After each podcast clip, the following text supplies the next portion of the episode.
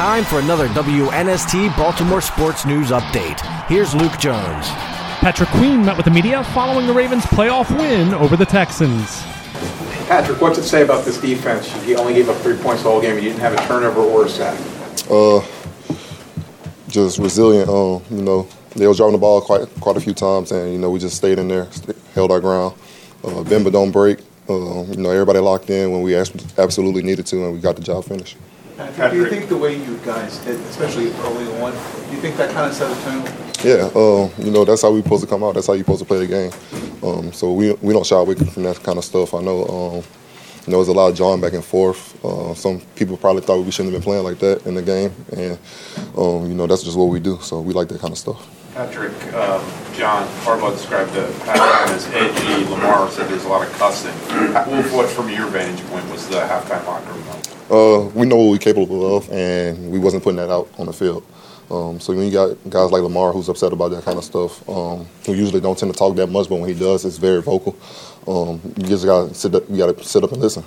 Uh, the guy got something good to say, um, and he was rightfully so in the right place to say what he said. So um, you know that's when it's our job to just keep giving them the ball back and let them do what they do. Did you have absolute faith that you guys would respond in the second half? Yeah. You guys have done it throughout the year. Yeah, no doubt. I know. We all know what we could do. Um, we know, that's why halftime it got edgy because we know what we could do. Just sitting there, the game shouldn't be that close. Um, but you know, give those guys respect and all the credit that they had it close like that. Lamar's uh, playoff record was obviously talked about a lot entering this game. With a performance like that, what does it say about the quarterback he is in the regular season and the playoffs? He ain't done yet. He got a lot of left to prove, and he he wants to prove that. That's why he's so hungry. That's why you can see it in his eyes. You can see it in the way he talk, the way he acting right now. He got a lot to prove, and he want to prove that. Is there a different look and feel for him in that regard this season than, than the past? Yeah. Um, you know, he always been that same guy. To me, it's just another notch right now. Uh, he know what we want is in reach.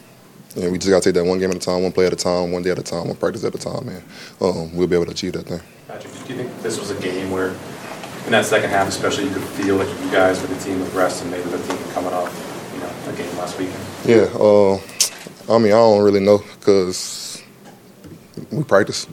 We ain't practice soft neither, so we had to pass on the stuff. Uh, we did what we had to do. Um, that's a tough question, honestly. I, me personally, I don't care about the rest. I think any, any week you get to suit up, you got to do enough time to recover, do what you need to do. Um, you know, if we got advantage of that, then cool, we earned it.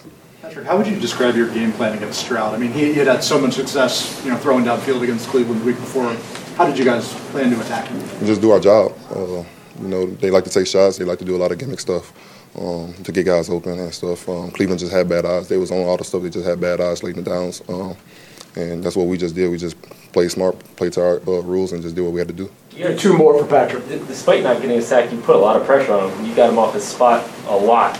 Was that part of the plan to get him on move, get him off balance? Definitely. Uh, anytime you got a guy like that who could put the ball anywhere, you got to get to him and give those guys up front credit because um, we wasn't blitzing a whole lot. You know, four man rush and getting there, so I'll give those guys a lot of credit up front.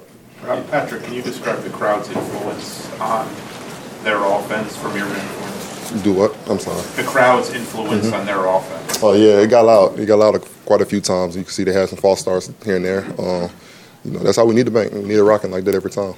All right, thanks, Patrick. Yeah,